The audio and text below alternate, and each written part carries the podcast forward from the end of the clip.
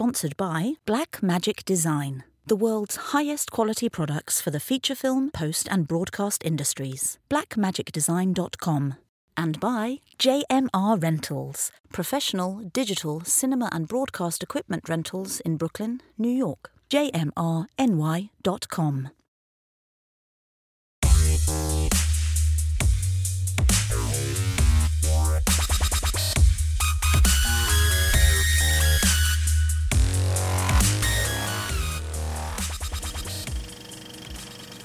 Hello and welcome to No Rest for the Weekend. I'm Jason Godbey, here with some No Rest for the Weekend news. Our lead story is a recap of the 35th annual edition of NewFest, New York's largest presenter of LGBTQ plus film and media. The festival's mission is to give voice and visibility to a wide scope of LGBTQ plus experiences through films and programs that entertain, educate, and empower. We were there on the red carpet for the opening night film Rustin, the new feature about civil rights leader Bayard Rustin, who organized the 1963 March on Washington along with Dr. Martin Luther King. We caught up with the executive director of the festival, David Hatkoff, Rustin producer Bruce Cohen, and director George C. Wolfe. I'm here with the executive director of NewFest, David Hatkoff. David, 35 years, man. How does it feel to be here? It feels incredible. Uh, you know, 35 years ago, the founders of NewFest saw a need to be able to create a space and a platform for queer stories and storytellers. At that time in 1988, LGBTQ folks were dying from a disease that we were being defined by. Our rights were in jeopardy. The political rhetoric was terrifying. And so to be here 35 years later, uh, representing an organization that is thriving, a year-round organization with you know five or six events every month, and now two weeks of films ahead of us, um, where we're expecting tens of thousands of New Yorkers to show up both in person and, and virtually is just it's thrilling. There's a lot of LGBTQ rights that have come under fire recently. How is the festival fighting back? We're fighting back with our voices. We're fighting back by providing a platform for these stories and for people to celebrate their full humanity, their full dimensionality, and all all of its beauty and all of its messiness, and by representing the full swath of the LGBTQ plus experience. It, this is a festival that is really for all queer folks, and so we have representation from different uh, races and ethnicities. From you know, 26 different countries have a film represented in this festival, and we are going to gather together and say we matter uh, our voices matter, our stories matter, and we deserve respect and and rights. And so, what do you see as coming up the future of the festival? How do you see it growing? We've grown so much just in the last several years, and we continue to grow. Um, we have more screenings than we've ever had before. We're in more venues. We're in Brooklyn now, in addition to being in Manhattan. We introduced an industry program, so we're going to have really um, robust conversations about what's happening with queer film now and where we anticipate queer film being in the future.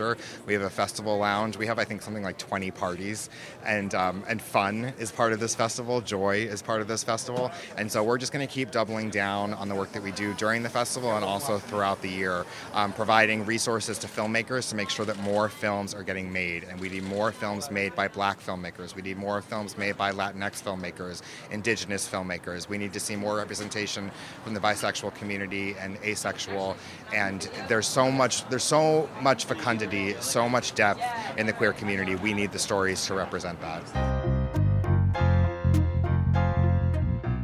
I'm here with Bruce Cohen, the producer of Rustin. Bruce, I got to ask you, how does it feel to be opening NewFest with this film? It feels incredible. I've been a huge LGBTQ film festival fan for decades. I was a proud board member of Outfest in the 90s. So it's kind of a dream come true to be opening night at NewFest tonight with Rustin. For people unfamiliar, tell us a little bit about what the film is about. Give us some background. Well, the film is about Bayard Rustin. The March on Washington was his idea, and he made it happen. He was Martin Luther King Jr.'s right hand guy. He was the one who got MLK involved with the march. And the reason why you've never heard of him, or one of them, is the story that the movie tells. But hint, The fact that he was openly gay and black in 1963 certainly didn't help matters for him to be the famous historical significant figure that he deserves to be and that we hope that this movie is going to make sure that he is. What do you want audiences to take away? What what would you say is the central message of the film? I think the essential message of the film is that you can change the world. As bad as things are and as much work as there is to be done, you could get up every morning with the mission of you're going to do something today to make the movie to make the world better. Um, one of the characters, Dr. Anna Hedgeman, played by CCH Pounder in the movie, her father used to ask her every morning, What are you going to do today to make yourself useful? And I think that pretty much says it all. I'm here with none other than George C. Wolfe, the director of Rustin.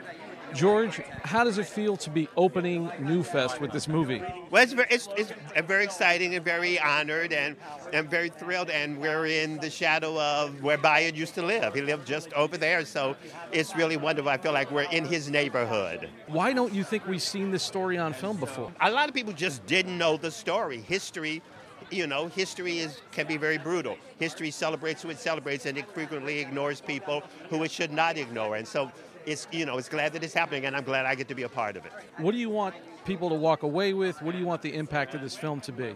Well, hopefully they're empowered because that's what's I mean that's any work that I do. Hopefully there's an equation of empowerment that's built inside of it. George C. Wolfe has an interesting background. Before he directed movies, he was an award winning playwright and director. He's won the Tony for Best Direction for Angels in America, Millennium Approaches, Bring in the Noise, Bring in the Funk, and Elaine Stritch's one woman show, Elaine Stritch at Liberty. His filmography includes Ma Rainey's Black Bottom, based on the play of the same name by August Wilson, The Immortal Life of Henrietta Lacks, and the television movie Lackawanna Blues. If you haven't already, definitely check out his work. And if you want to see Rustin, it'll be streaming on Netflix starting November 17th. Up next is a new documentary called Queen of New York. It's about Marti Cummings, an activist and drag performer who made an historic run for city council in New York City. We were there for the film's world premiere at Newfest, where we caught up with director Emma Fidel and some of the film's subjects. I'm here with Emma Fidel, the director of Queen of New York. How does it feel to be here with this movie at Newfest? It feels amazing. I am so grateful, so honored, and just so excited to get to share this story with so many fellow New Yorkers. Give us like a little synopsis of the film and kind of how it came to be. Queen of New York is a documentary about Marti Cummings' run for New York City Council. It was a historic campaign because Marti would have been the first out non binary person and first drag queen ever elected to New York City.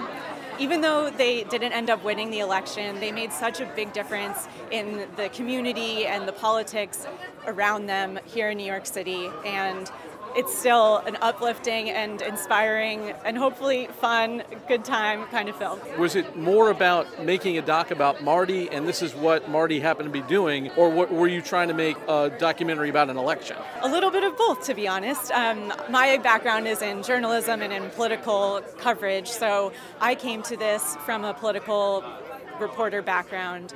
Um, but I have always loved drag, and when I heard that a drag queen was running for office, I said, that's a movie I want to watch. Um, and so I tried to make it.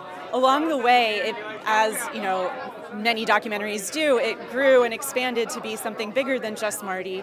And we actually actually followed three of Marti's opponents in the race, which was pretty unusual given you know how much camaraderie there was between the four of them. Um, and so I was really lucky to get to not just follow Marti's campaign, but actually four campaigns here in New York City. Did you have any expectations going in? Did you does election automatically give you an ending when you're trying to make a film like that? I think you know that there's going to be an outcome. You know, you're not going to be in production for years, most likely. Um, but of course, we didn't know if Marti was going to win or lose when we started filming, Marti was in the lead in the race in terms of fundraising, but of course, that's only one specific metric at uh, the local politics level. And so we didn't know off the bat how good their odds were.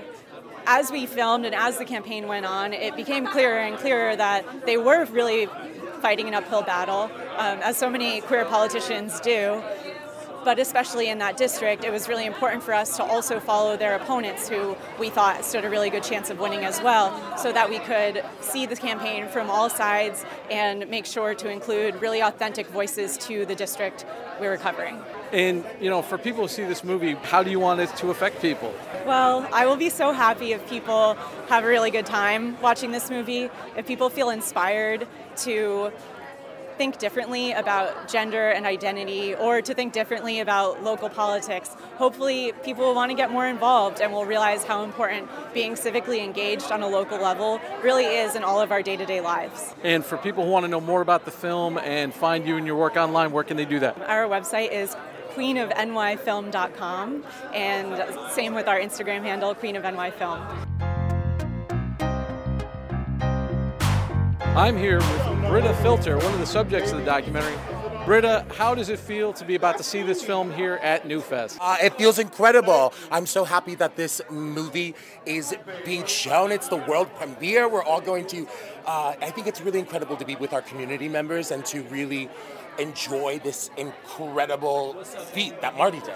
Can you talk a little bit about uh, Marti and about your relationship with Marti? Marti Gould Cummings was truly one of the reasons why I started drag. Marty is one of the reasons why I got active politically in drag. So uh, it just means so much to see them really shine. Even though they didn't even win, um, it, it's it's a story about like how you can do whatever you want to do as long as you put your mind to it, and that's what Marti's doing.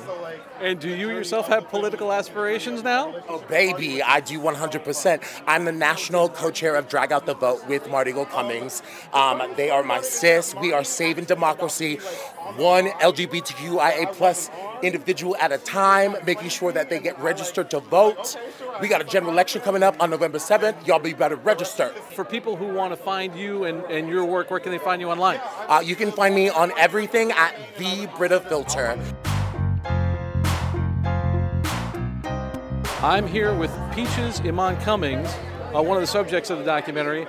Peaches, uh, just tell me, how does this feel to be here tonight about to see this movie? It feels so good to be here. We've been working on this for four years, and it feels like it was just going and going and going, and we kept talking about when this happens, and now it's finally happening. So it's great to be here. Talk to to me a little bit about uh, Marti, your relationship with Marti, and and how you got involved. Marti is actually my drag mother.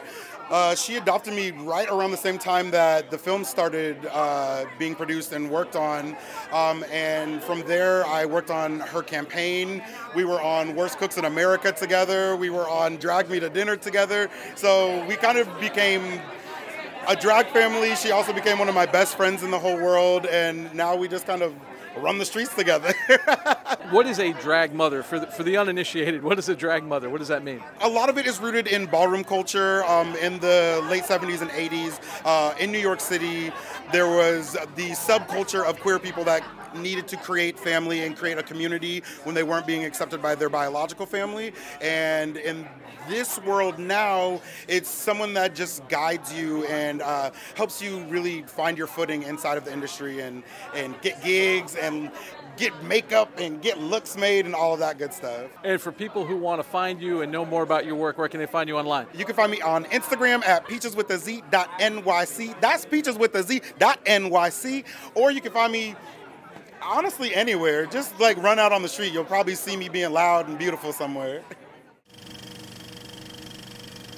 So I had the opportunity to see Queen of New York, and I have to say it's a really inspiring film. I really didn't know what to expect from it. Uh, it's a story about Marti Cummings, uh, but it's also a political documentary about an election, about New York City politics. Marti is a unique individual, uh, very passionate about helping people, and they really had an uphill battle in that district. It's the seventh district of Manhattan.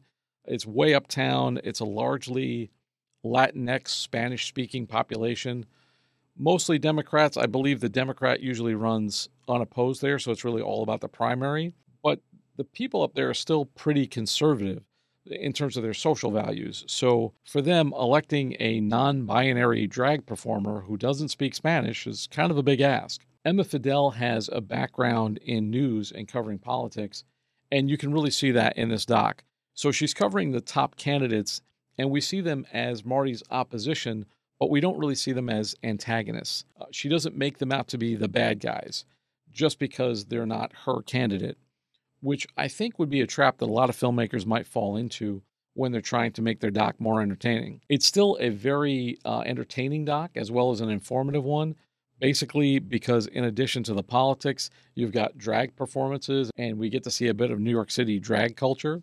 I found it fascinating, insightful, and inspiring. It shows the importance of being politically active, even on the local level, and I think it should inspire others as well. As of this taping, the film does not have a release date. I believe the film is still working on a distribution deal, but Follow us online, and we hope to have updates for you soon. May December is a film that we mentioned on our previous episode, our Fall Film Festival preview. This film has been taking the film festival circuit by storm, including New York Film Festival, which it opened, and also Mill Valley Film Festival. Unfortunately, I wasn't able to catch a screening of the movie, but we did catch up with director Todd Haynes at Newfest, where he was being honored for his legacy and contributions to cinema. I'm here with Todd Haynes, the director of May December, and honoree here this evening. First of all, how does it feel to have your movie here at Newfest and also uh, being honored? It's great. I've been coming to this festival throughout my career. Um, it's New York City, it's where my career began, so it means a lot to be here and to be honored.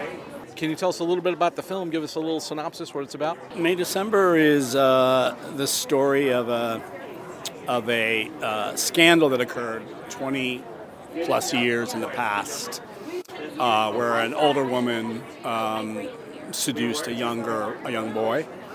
Um, and all these years later, an actress comes to town, played by Natalie Portman, to prepare for the role that she's going to play, portraying Julianne Moore, who is the woman in a film. So it's the story of of that process of what she undergoes and how the two women interact and who this guy has become. You got a stellar cast. What's it like working with Natalie Portman and Julianne Moore?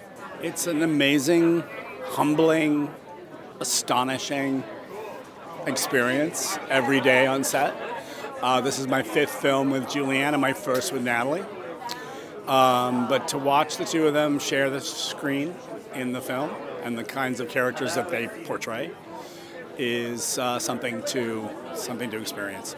Can I ask kind of how, how the movie kind of came about? Where did this come from? Natalie Portman sent me the script to May December in at the height of COVID in 2020 by a young, emerging, and incredibly original screenwriter, Samy Burch, and with a real confident point of view. And the script really cut through. There was a lot of stuff circulating at the time, and I was reading a lot of things, and I was also developing something else. And but I started to talk to Natalie about it, and there was a second female role that was about Julianne Moore's age, and so I cast Julie as the second lead.